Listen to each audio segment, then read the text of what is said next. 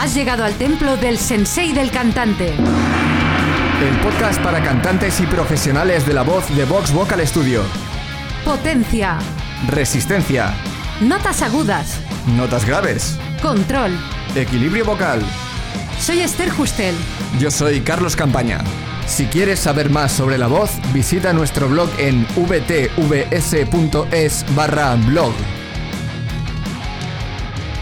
¿Yo valgo para cantar? Es una pregunta que se hace mucha gente a la que le gustaría cantar y posiblemente te la estés haciendo tú también. Puede que quieras cantar pero no lo haces muy bien y eso te genera dudas, porque no sabes si es que simplemente tu voz no está hecha para ello.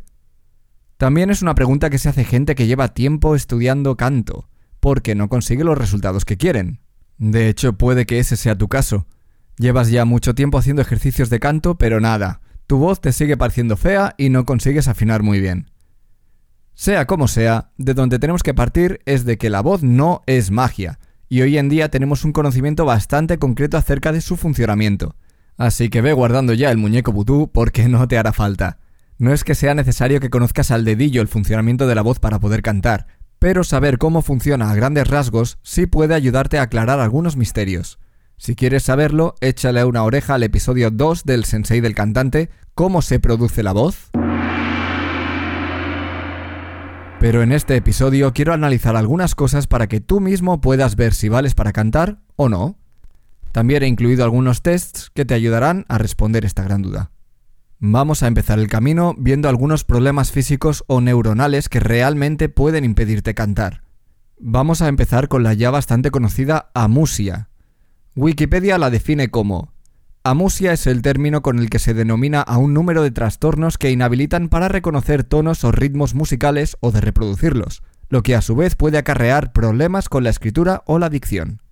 Si te gusta la música, probablemente no sufras de amusia perceptiva, que es la incapacidad de reconocer tonos o ritmos musicales. También existe la amusia motora, que es cuando no puedes reproducir tonos, pero aquí hay que hilar más fino. Si puedes reproducir esta nota, o esta, no tienes amusia motora, por mucho que te cueste afinar al cantar una canción o incluso un ejercicio. Muchísima gente mejora en este sentido con la práctica, lo cual descarta la amusia por completo. Luego tenemos los acúfenos. De nuevo, la definición de Wikipedia es los tinnitus o acúfenos son un fenómeno perceptivo que consiste en notar golpes o sonidos en el oído que no proceden de ninguna fuente externa. Si tienes acúfenos leves con los que puedas hacer una vida normal, lo más seguro es que no te supongan un problema para disfrutar de la música y para cantar. En cambio, si tienes acúfenos severos, me inclino a pensar que cantar tendrá una prioridad más bien baja, ya que tendrás que enfrentarte a problemas más serios como dolores, mareos o insomnio. Tengo entendido que a día de hoy no hay cura para los acúfenos, aunque sí hay formas de aminorar sus efectos, pero por lo que sé, no serán compatibles con el canto. Eso sí, no me tomes la palabra en esto. Si padeces de acúfenos, acude al médico, que es quien te informará bien sobre las opciones que tienes. Otro gran motivo, obviamente, es la sordera, pero no creo que sea tu caso si estás aquí. Y por último tenemos parálisis en cuerdas vocales o lesiones. Una voz dañada, ya sea a nivel físico o neurológico, no puede operar de forma normal, lo cual va a dificultar o imposibilitar el aprender a cantar. Puedes someterte a operaciones o a rehabilitaciones para mejorar o incluso curar alguna de estas condiciones, por lo que si tienes algo de esto, primero céntrate en ello y una vez te recuperes ya puedes empezar a entrenarte como cantante. Por otro lado, también te quiero hablar del talento natural. Aunque algunas personas te puedan hacer pensar lo contrario, cantar es una actividad física, y toda actividad física se puede mejorar. Como te decía al principio, no es cosa de magia. No te voy a negar que hay gente a la que simplemente se le da mejor que a otros, como en cualquier otro aspecto de la vida. Pero normalmente los que trabajan superan a los que tienen esa facilidad innata y no trabajan. Si no tienes un problema como los que te he comentado antes, que realmente te impida cantar y quieres hacerlo, te animo a empezar cuanto antes. ¿Para qué esperar si es lo que quieres? ¿Por miedo? Pero ten cuidado con el reverso tenebroso. Ira, miedo, agresión. El reverso tenebroso de la fuerza son ellos. Se mueven con facilidad y enseguida te inducen a la pelea. Si alguna vez caes en el reverso tenebroso, dominará para siempre tu destino. Te consumirá como hizo con el discípulo de Obi-Wan. Vader. Y después de estas sabias palabras del maestro, vamos a ver los tests para saber si vales para cantar. Primero quiero definir de forma rápida lo mínimo que implica cantar. Primero, implica afinación y segundo, implica el tempo, llevar el ritmo. Esto es la parte objetiva, lo que necesitas para cantar cualquier estilo de música. No voy a entrar en detalles subjetivos, como lo son el timbre de voz, la pronunciación, falta o exceso de potencia, dicción, etc., porque hay cantantes que gustan y no gustan. Es por eso que, a mi modo de ver, solo estos dos aspectos del canto se pueden comprobar mediante tests, y eso es lo que vamos a hacer ahora. Vamos a empezar testeando tu afinación. Para poder afinar necesitas que tu oído y tu voz trabajen conjuntamente. Si uno de los dos falla, no podrás afinar, pero es inteligente primero trabajarlos por separado. Vamos a empezar a probar tu oído con algo muy sencillo saber si una nota es más aguda que otra. Dime, ¿qué nota es más aguda? ¿Esta o esta? La segunda nota es más aguda que la primera, o lo que es lo mismo, la primera nota es más grave que la segunda. Si no lo has sabido diferenciar, aún no tienes que preocuparte. Las personas que no han recibido ningún tipo de formación musical ni estímulo musical suelen tener problemas con esto al principio, pero con unos minutos de práctica se soluciona. No me quiero alargar demasiado en este episodio, pero hay más tests que puedes hacer para poner a prueba tu oído de forma muy simple sin saber música. Si quieres hacerlo y también trabajar en ello, utiliza nuestra app gratuita de entrenamiento de oído que puedes encontrar en el enlace vtvs.es barra entrenamiento-oído. Por otro lado, tenemos que testear la afinación de tu voz, pero como lo vas a tener que hacer solo, necesitas una de estas dos cosas o bien necesitas poder grabarte para luego escucharte y ver si estás afinando, o bien puedes descargar alguna app que te diga qué nota estás cantando. Una vez tengas una de estas dos cosas, puedes hacer el test más básico de todos, afinar una sola nota. Sé que parece demasiado simple, pero este es el ladrillo con el que se construye toda una canción. Ahora voy a tocar una nota y tienes que tratar de cantarla. Recuerda grabarte y escucharte o utilizar una app para saber si estás afinando o no. Primero, los chicos. Esta nota era un Do3 o un C3. Ahora, las chicas. Esta nota era un Do4 o un C4.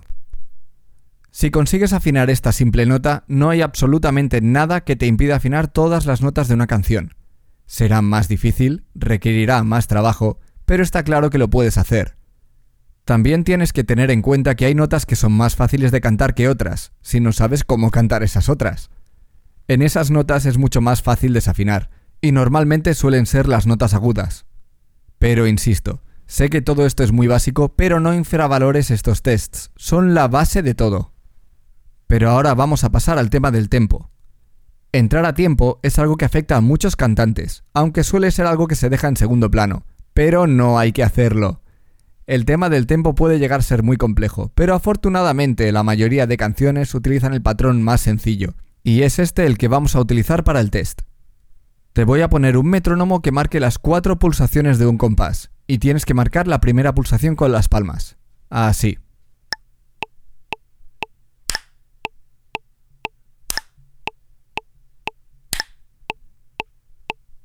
Ahora prueba tú.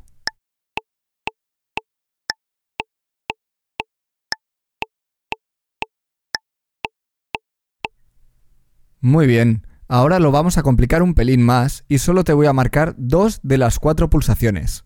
Así.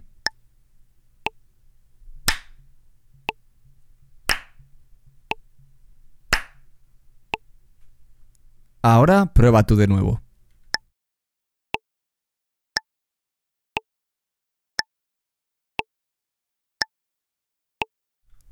Como ves, este test también es algo muy muy sencillo pero si consigues desarrollar esta simple habilidad, si es que no la tienes ya, es cuestión de seguir practicando. Y lo que es más importante, te demuestra que tienes sentido del ritmo. ¿No han ido bien los tests? Si has fallado estos tests, no tires la toalla. Dedica unos días a hacerlos cada día, y si poco a poco les vas pillando el truco, puedes estar seguro de que vales para cantar. Pero yo llevo mucho tiempo estudiando canto y no mejoro, me dirás. Antes te comentaba que este es un caso que también quería ver en este episodio, pero no estoy muy seguro de que mi respuesta a esta duda te vaya a gustar. No te asustes, personalmente no creo que tengas una pieza defectuosa que te impida cantar, pero quizás debas dedicarte más a ello si realmente es lo que quieres. Como te decía al principio, cantar es una actividad física y se puede mejorar, pero eso requiere tiempo y un entrenamiento continuado. No sirve que te pases todo el día cantando sin más o que hagas ejercicios de canto que encuentres por ahí. Es como comparar una tabla de ejercicios genérica que sacas de un libro para ponerte fuerte con un entrenador personal. Los ejercicios del libro los puedes hacer mal, puede ser que no sean los que necesites, o puede que haya algunos que por alguna característica tuya te hagan más mal que bien. Con el canto pasa exactamente lo mismo. Este es un tema muy extenso y ya nos estamos quedando sin tiempo, pero te puedo dar un consejo muy bueno. Si algo no está funcionando, cámbialo. Tienes que empezar a ver cambios en tu voz después de unas semanas de práctica, o meses como mucho. Si no es así, cambia cosas. Tu tiempo de práctica, tu frecuencia de práctica, el lugar donde practicas, o incluso tu profesor de canto si lo tienes.